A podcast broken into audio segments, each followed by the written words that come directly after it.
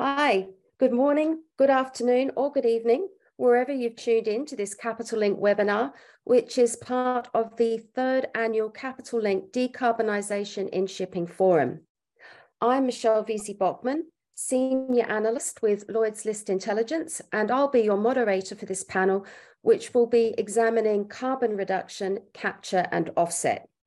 There are high hopes that onboard caption car onboard caption carbon capture and storage technology can be scaled up for commercial use by the global fleet as the hard to abate industry struggles to find different solutions to meet greenhouse gas emission reduction targets.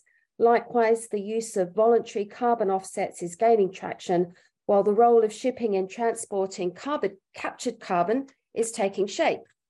So I have we're here with me to add some clarity and update on the subject four experts in their field who will be your panelists today. So first up, we have Panos Koutsourakis, Vice President, Global St Sustainability, ABS. Panos, Panos leads the ABS Global Sustainability Centers of Excellence, the Global Gas Solutions team, and the Digital Sustainability team. Welcome, Panos. Next, we have Dr. Konstantinos Kyriakopoulos, co-founder and CEO of Deep Sea Technologies. Konstantinos is a Greek entrepreneur and his six-year-old startup is developing artificial intelligence solutions for the maritime industry. So welcome, Konstantinos. Good to be here, Michelle. And to add to the confusion, we have another Konstantinos, Konstantinos Stampedakis, the co-founder and CEO of ERMA FIRST. With a process engineering background, Konstantinos is heavily involved in the development of marine equipment, which can provide us solutions to maritime environmental challenges. And to our last guest, Hauke Kite-Powell, Senior Vice President Managing Decarbonisation at Marsoft. Hauke is a Senior Analyst for Liquid Gas Shipping, for, and focuses on the liquefied natural gas and the liquefied petroleum gas tanker markets and trades. So welcome, gentlemen. Hello. So I'll say at the outset that if you're listening to this webinar, can you please send in your Q&As? We have um, prepared there, and we'll endeavour to get through them as we go through the panel. So I'll start off by asking what is carbon reduction? How are we using caption, carbon capture and storage and offset and the role that it's taking in shipping?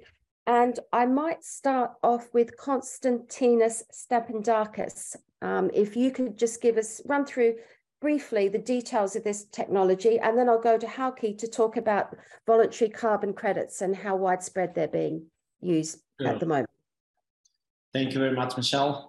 Uh, good afternoon to everyone, or good morning, or good evening, from wherever you listen uh, to this uh, podcast. Um, first of all, I'd like to thank you for setting up uh, such a nice panel and for the interesting uh, questions. Uh, without any further delay, let me give you, um, you know, a brief um, description of what a carbon capture is, and I will focus mainly on the post-combustion because this is what we are doing as ERMA FIRST Group. Um, so what this is, uh, we burn fuel and we produce carbon. Um, so we need to do something to capture this carbon. So the steps of the of the technology available so far, which is a mature technology uh, in in the shore uh, um, industry, uh, it's the following. Um, based on the actual CO2 reduction uh, factor that each vessel uh, has, um, the capture rate is determined.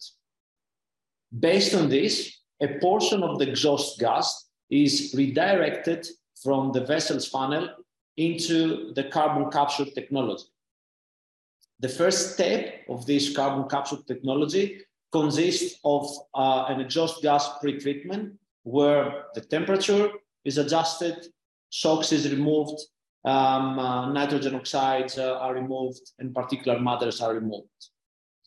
The second stage of, the, of this plan is the actual carbon capture, where actually the pre-treated, the pre-treated exhaust gas is entering either a column or another device where an aqueous solution of chemicals, mainly amine based, is injected.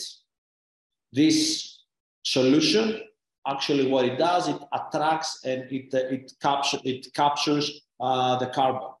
Therefore, the exhaust gas free of carbon uh, is released uh, into the atmosphere or back to the funnel of the, of the vessel, while the solution, which consists of water, amines, and the CO2, uh, is directed into another state where we separate those three substances in order to reuse water and the chemicals, and then to either compress the CO2 and store it on board as a gas, because that requires um, um, too much uh, of, of, of space and volume, or we carry on by compress it and cool it down in order to liquefy it and we store it as a liquid on board the vessel.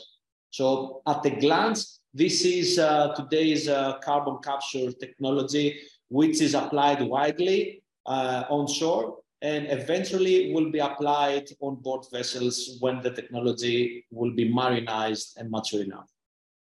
Thank you. Now, I understand the technology is about five years away from being um, used uh, commercially, and which we'll talk about later. But I'll just go to Hauke now to talk about voluntary carbon credits and their use and how widespread they are at the moment. Thank you, Michelle. Uh, welcome, everyone. Um, carbon credits, voluntary carbon credits, are a mechanism by which ship owners can uh, get some uh, revenue, some income for investments that they make to reduce carbon emissions that go beyond normal operating practice. And it's important to realize this is different from the regulated carbon markets like the European ETS. Uh, this is a market in which individuals and corporations voluntarily buy offset credits in order to offset emissions that they cannot avoid themselves, like air travelers, uh, for instance. The funds from that uh, purchase of those credits can go to ship owners to help offset the cost of investments in making their ships more fuel efficient. And there's a lot that can be done today to do that uh, while we wait for carbon capture and other zero carbon fuel technologies to mature. Uh, this is something that um, Marsoft has been working on very hard for the last several years, and we're working now with a number of owners to make informed decisions about retrofitting older ships, making new buildings more fuel efficient, and taking advantage of that incremental revenue from carbon credits to help uh, make those investments viable. Now, of course, uh, as somebody who sat in at the Marine Environment Protection Committee at the International Maritime Organization last week, it's quite obvious that there are more stringent targets coming and that the commercial viability of these zero emission fuels is yet to be fully established. Hence the, the role for these technologies, especially with onboard carbon capture. Um, what sort of role do you think it will have in the shipping decarbonisation voyage? If I throw this question over to you, Panos. Yeah, thank you, Michelle. Um, yeah, th this technology is going to be uh, in high demand, what we say, and uh, the demand will come mainly for, for the existing fleet. Uh, the existing fleet, in order to comply with the future regulations uh, and the current regulations, that need to, to let's say, to reduce the emissions among the technologies, uh, carbon capturing, it seems to be a viable solution for that one. Um, there are several technologies that are pre-combustion, uh, post-combustion oxide technology. Um, I would say the post-combustion, like uh, mentioned previously, is one of the most mature technologies. It's something that tested in the past uh, onshore. There are many, let's say, heavy emitters onshore that they're using carbon capturing technologies. And now we're transferring this technology on board the ships. Uh, of course, is a different environment, uh, but we're working on this direction. There are uh, several um, companies that they're developing the systems, and there are pilot systems on this one.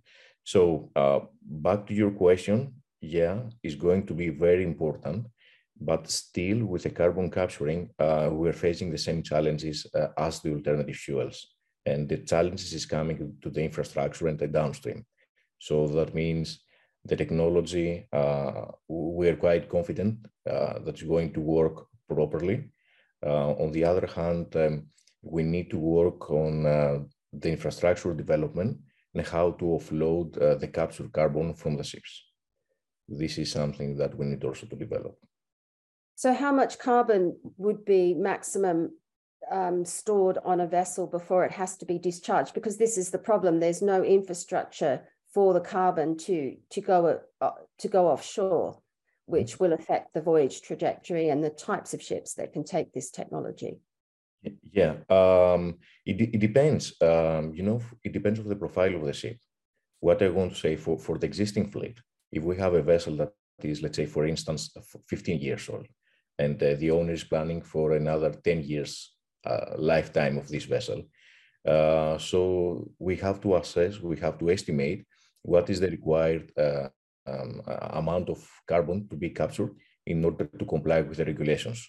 So in some cases might be 20%, uh, 30%, or even 50%, but uh, we wouldn't expect to go up to 100% for the captured carbon. Okay. Now I'm going to move to you, Konstantinos K. Um, one of the measurements of carbon so far and greenhouse gas emissions generally has been tank to wake. That is from the fuel once it gets on board the ship through to combustion. But the new regulations that are coming in, certainly from being at the IMO last week, is that we're now having well to wake measurements of emissions. So, how does that add complexities to the, the carbon offset and carbon capture picture? Hmm. Um, so first of all, I mean, I would say that tank to wake is not solved. Um, I mean, right now, um, the standard for reporting um, CO2 is self-reported daily vessel reports of how much fuel they consumed, um, which is then multiplied by a factor which seeks to estimate the carbon content of the fuel type. Um, I think it's it's well known within the um, the industry that these reports are generally not very accurate, even when there's you know the, the crew is honestly trying to report the fuel that's consumed. It's very difficult to estimate that accurately. A daily total is not representative of exactly what's happened over the day, uh, and uh, and then um, there are a number of reasons uh, why there are various perverse incentives to not report it accurately.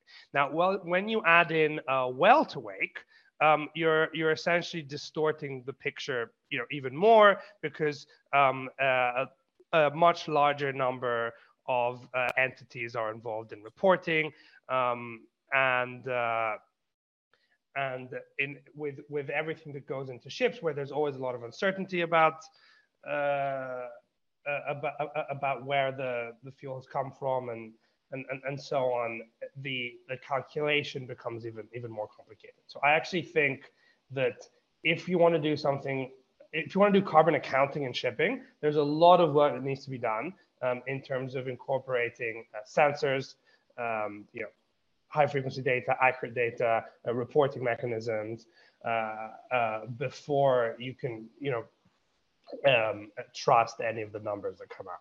We're, we're very behind on this. Yes, so, sometimes the, the calculations tank to wake to well to wake can impact the economic feasibility of some of these carbon reduction technologies. I know that that's something probably that Hauke's been um, working on. I've just got some questions here from the audience. Um, the first one is probably you can address this, Hauke, at the same time is it not an issue in general to store the carbon? Can you explain this further? Also, which methods of carbon capture cost less and are most compatible with ships? Okay, well, sure. Yeah, I think on that last point, uh, Konstantinos can probably answer better than sure. I. But but just quickly, um, I agree with uh, what uh, Konstantinos K said about uh, well to wake. It's it's complicated but it's ultimately the only meaningful measure. And so we have to grapple with those complications uh, somehow. And anytime you simply reduce consumption of fuel, which you can do by investing in energy efficiency technologies today, you are by definition reducing well to wake emissions across the board. Um, so on, in CCS, the S is very, very important. Um, what, what gets done with that carbon after it leaves the ship is critically important. And so, um, uh, but I'll let Konstantinos speak more to the technical options there. Yes, Konstantinos S. Yep, thank you. Uh, yep, uh, thanks for this uh, question. Um, definitely storing the carbon on board is as challenging as, uh, you know, capturing the carbon.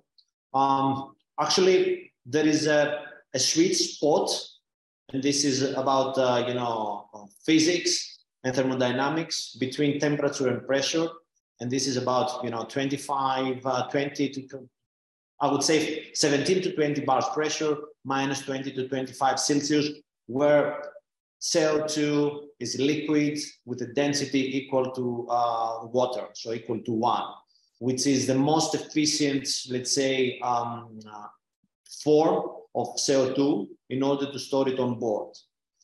Definitely, when you calculate, you know, we, we, we run several feasibility studies, one of which, one which comes into my mind now, it's, it's a medium-sized vessel which consumes about 25 tons of uh, uh, heavy fuel oil per day and has a ballast voyage, uh, and it has uh, voyages of um, 17, uh, 15 to 17 days.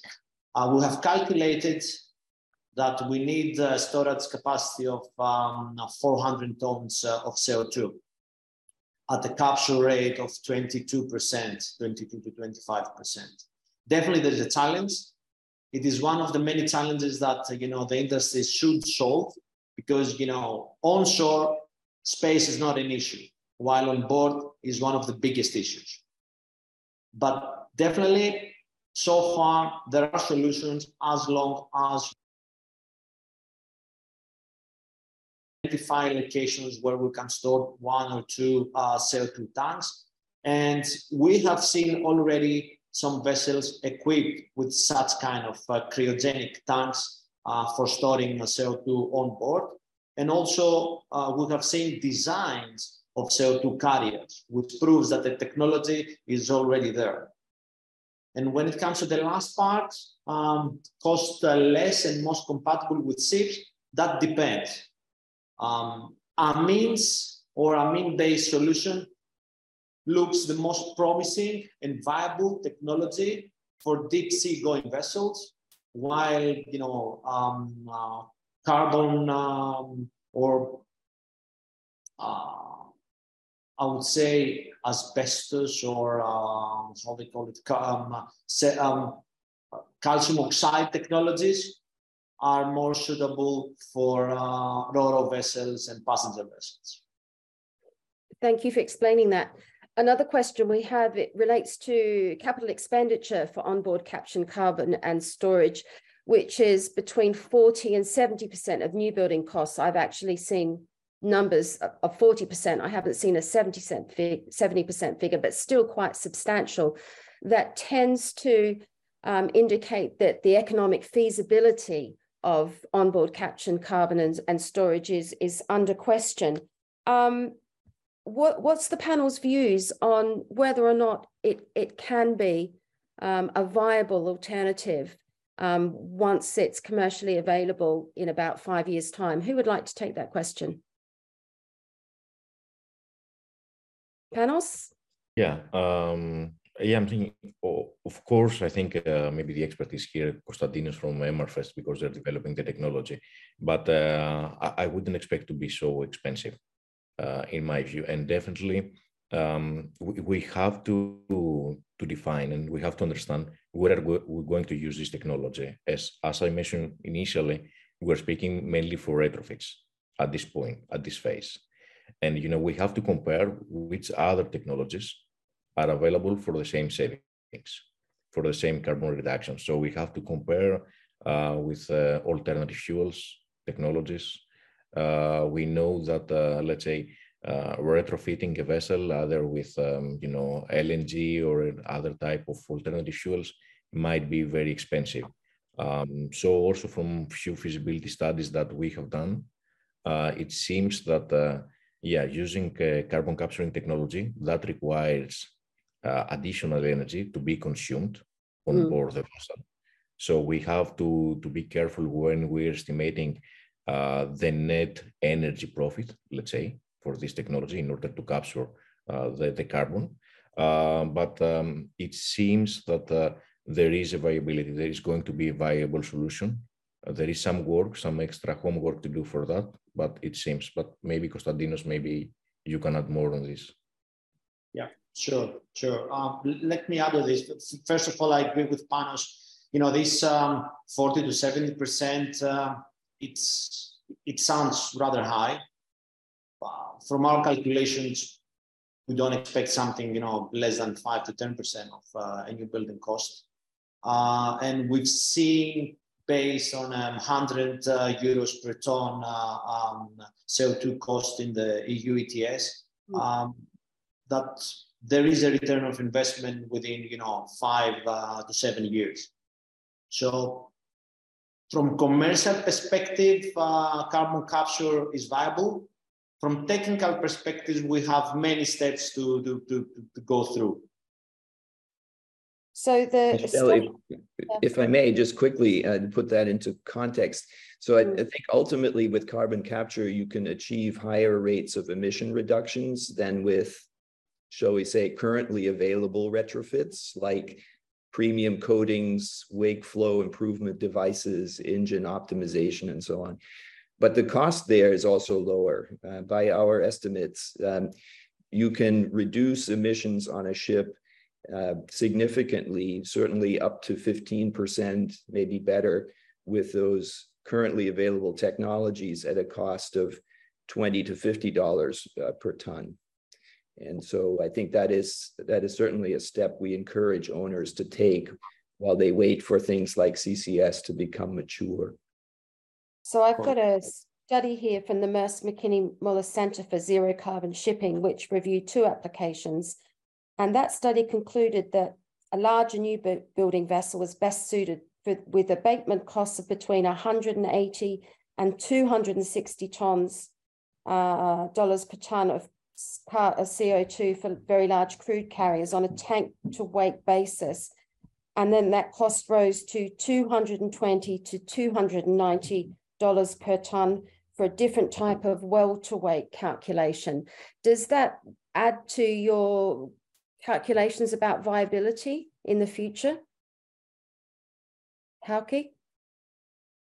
Yeah, I I am not familiar with that study. I'll have to take a look at it. Um, the, the abatement cost for all these uh, processes rises as you increase the rate at which you're trying to abate. So it's relatively low for the first 10%. And as you push toward 100%, it rises sharply. So it's important to look at those numbers carefully and see exactly what uh, point in the curve they're looking at. Can I ask Costas K, um, your views on on this and the the the scalability on those figures? Um, I mean, I'm not really an expert on the economics of carbon capture. Uh, I think maybe that's, a, again, a, a, question for the other Konstantinos. So. I, I apologize, yeah. Vessel optimization. I, in terms of, um, uh,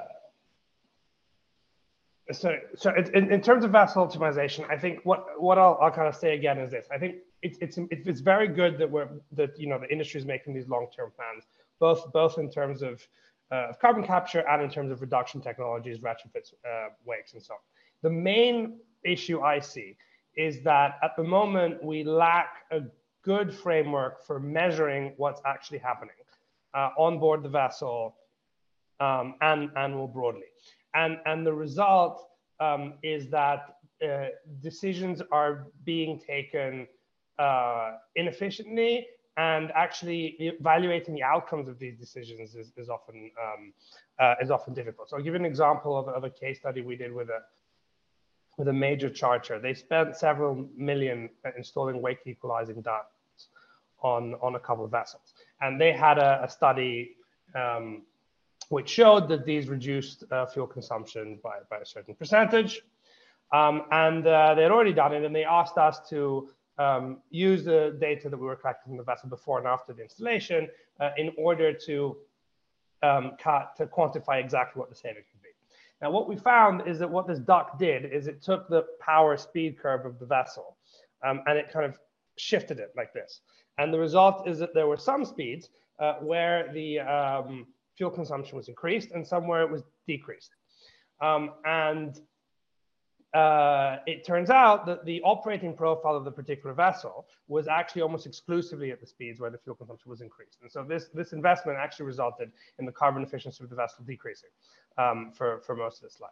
Um, so uh, I, I, think every vessel is different. Um, every vessel's operation is different.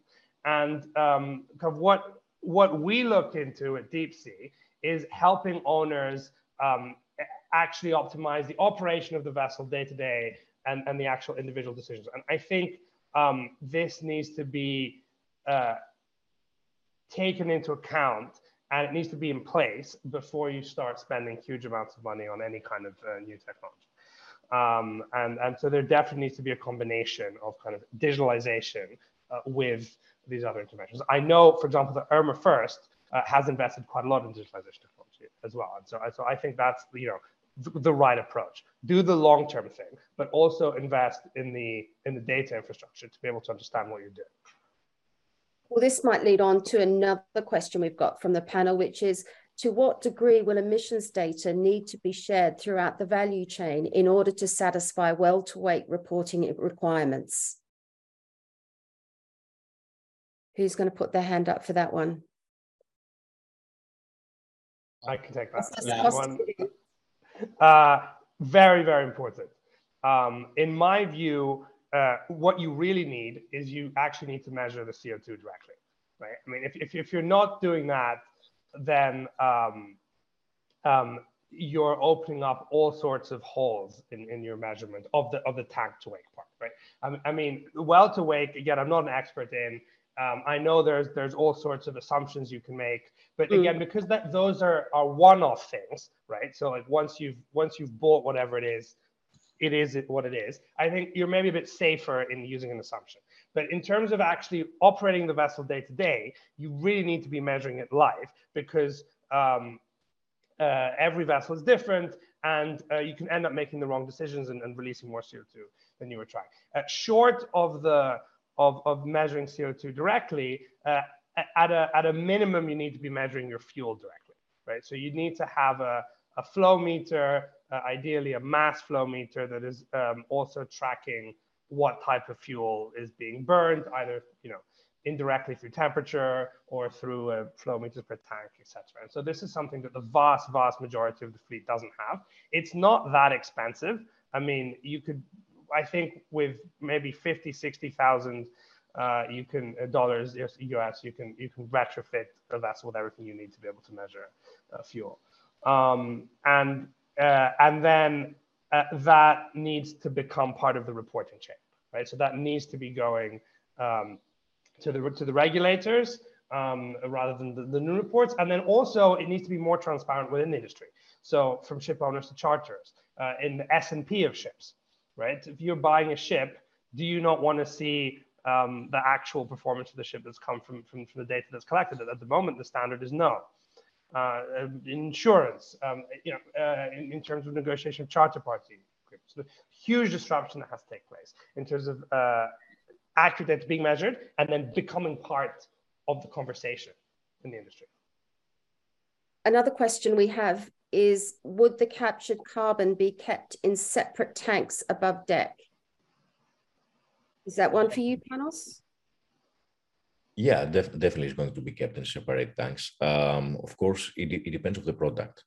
Uh, sometimes can be uh, uh, it, it, depends can be solid can be graphite can be depends of the technology what is the, the carbon product yeah, it's going to be, but definitely it's going to be on a separate tank. That is clear. And what about um, issues for disposal of carbon dioxide? We we sort of talked about that a little bit earlier.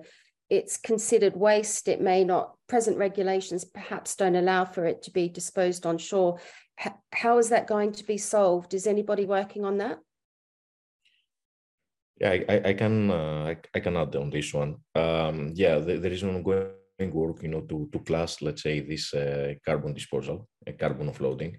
Um, in, in, principle, there is a, the London Protocol that it doesn't allow to to trade actually to trade uh, carbon from one country to the other country because that may be considered as a waste. But of course, there are some um, uh, bilateral agreements between countries that start accepting, you know, trading the carbon because speaking about the carbon is not only the carbon capturing, but is a whole carbon economy. Mm. It's a whole economy that is, is emerging.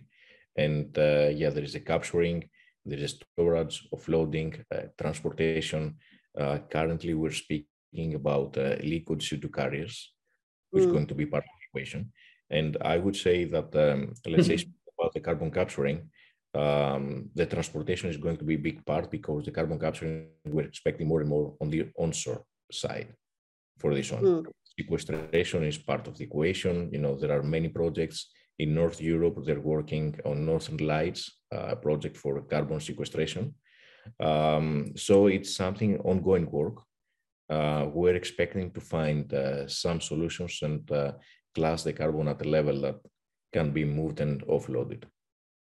So tomorrow's very large crude carriers could actually be carbon carriers. That's the, the tanker of the future. Yes, definitely. The, the carbon carriers, uh, we're expecting to be liquid CO2 carriers. Mm. Uh, yeah, it's going to be yeah the carriers of the future, definitely. Um, you know, for, for, the future, we're expecting to see different type of vessels. Just to open up a bit, the discussion is uh, not only liquid CO2 carriers, but um, you know more dedicated ammonia carriers, uh, hydrogen carriers, we're expecting to see that. Um, but uh, the, the carbon uh, is going to be part of the blue economy. Uh, blue economy, you know, everything when you have a fuel production that uh, in between is getting the carbon capturing and then is getting the, the blue color code on this one. And uh, that is going to be part of the whole energy transition.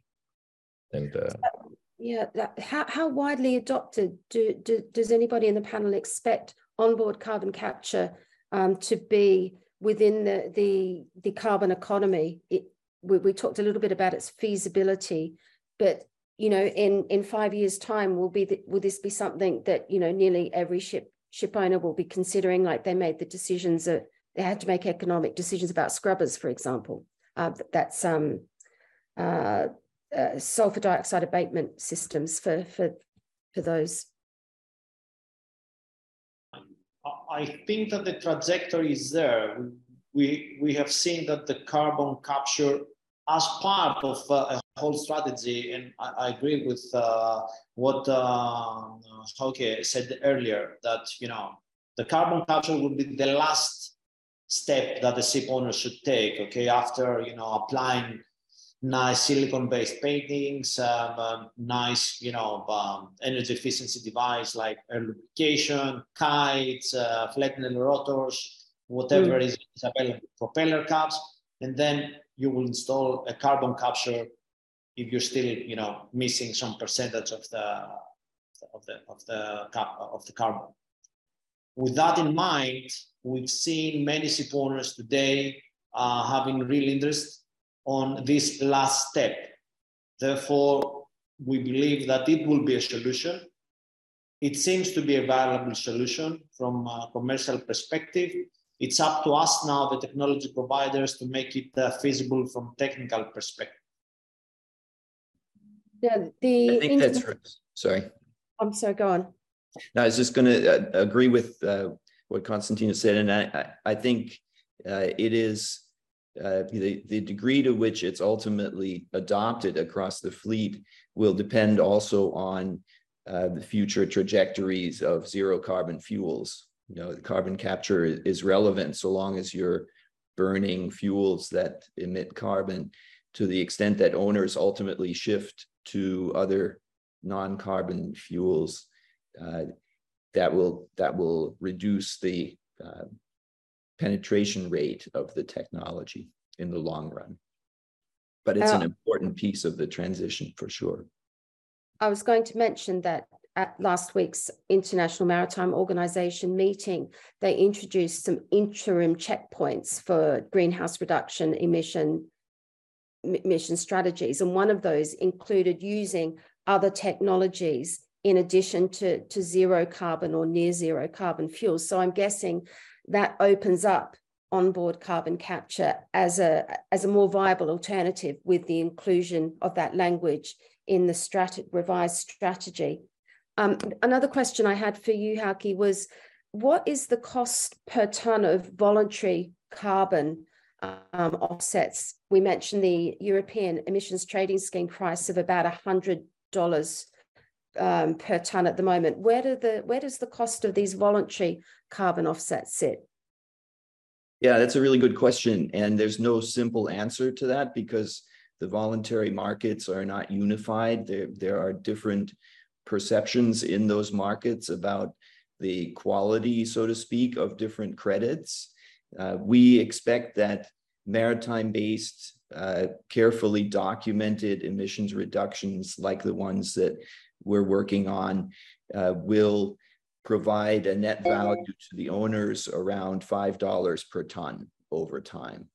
Uh, and that is uh, much less than the cost of carbon in the regulated markets. But it is a meaningful contribution to the return on investment in, in retrofit uh, energy efficiency devices and, and modifications to the ships. So uh, it doesn't pay for those investments, but it's an incremental revenue stream that can reduce their profit, increase their um, their profitability, and reduce the payback time to owners.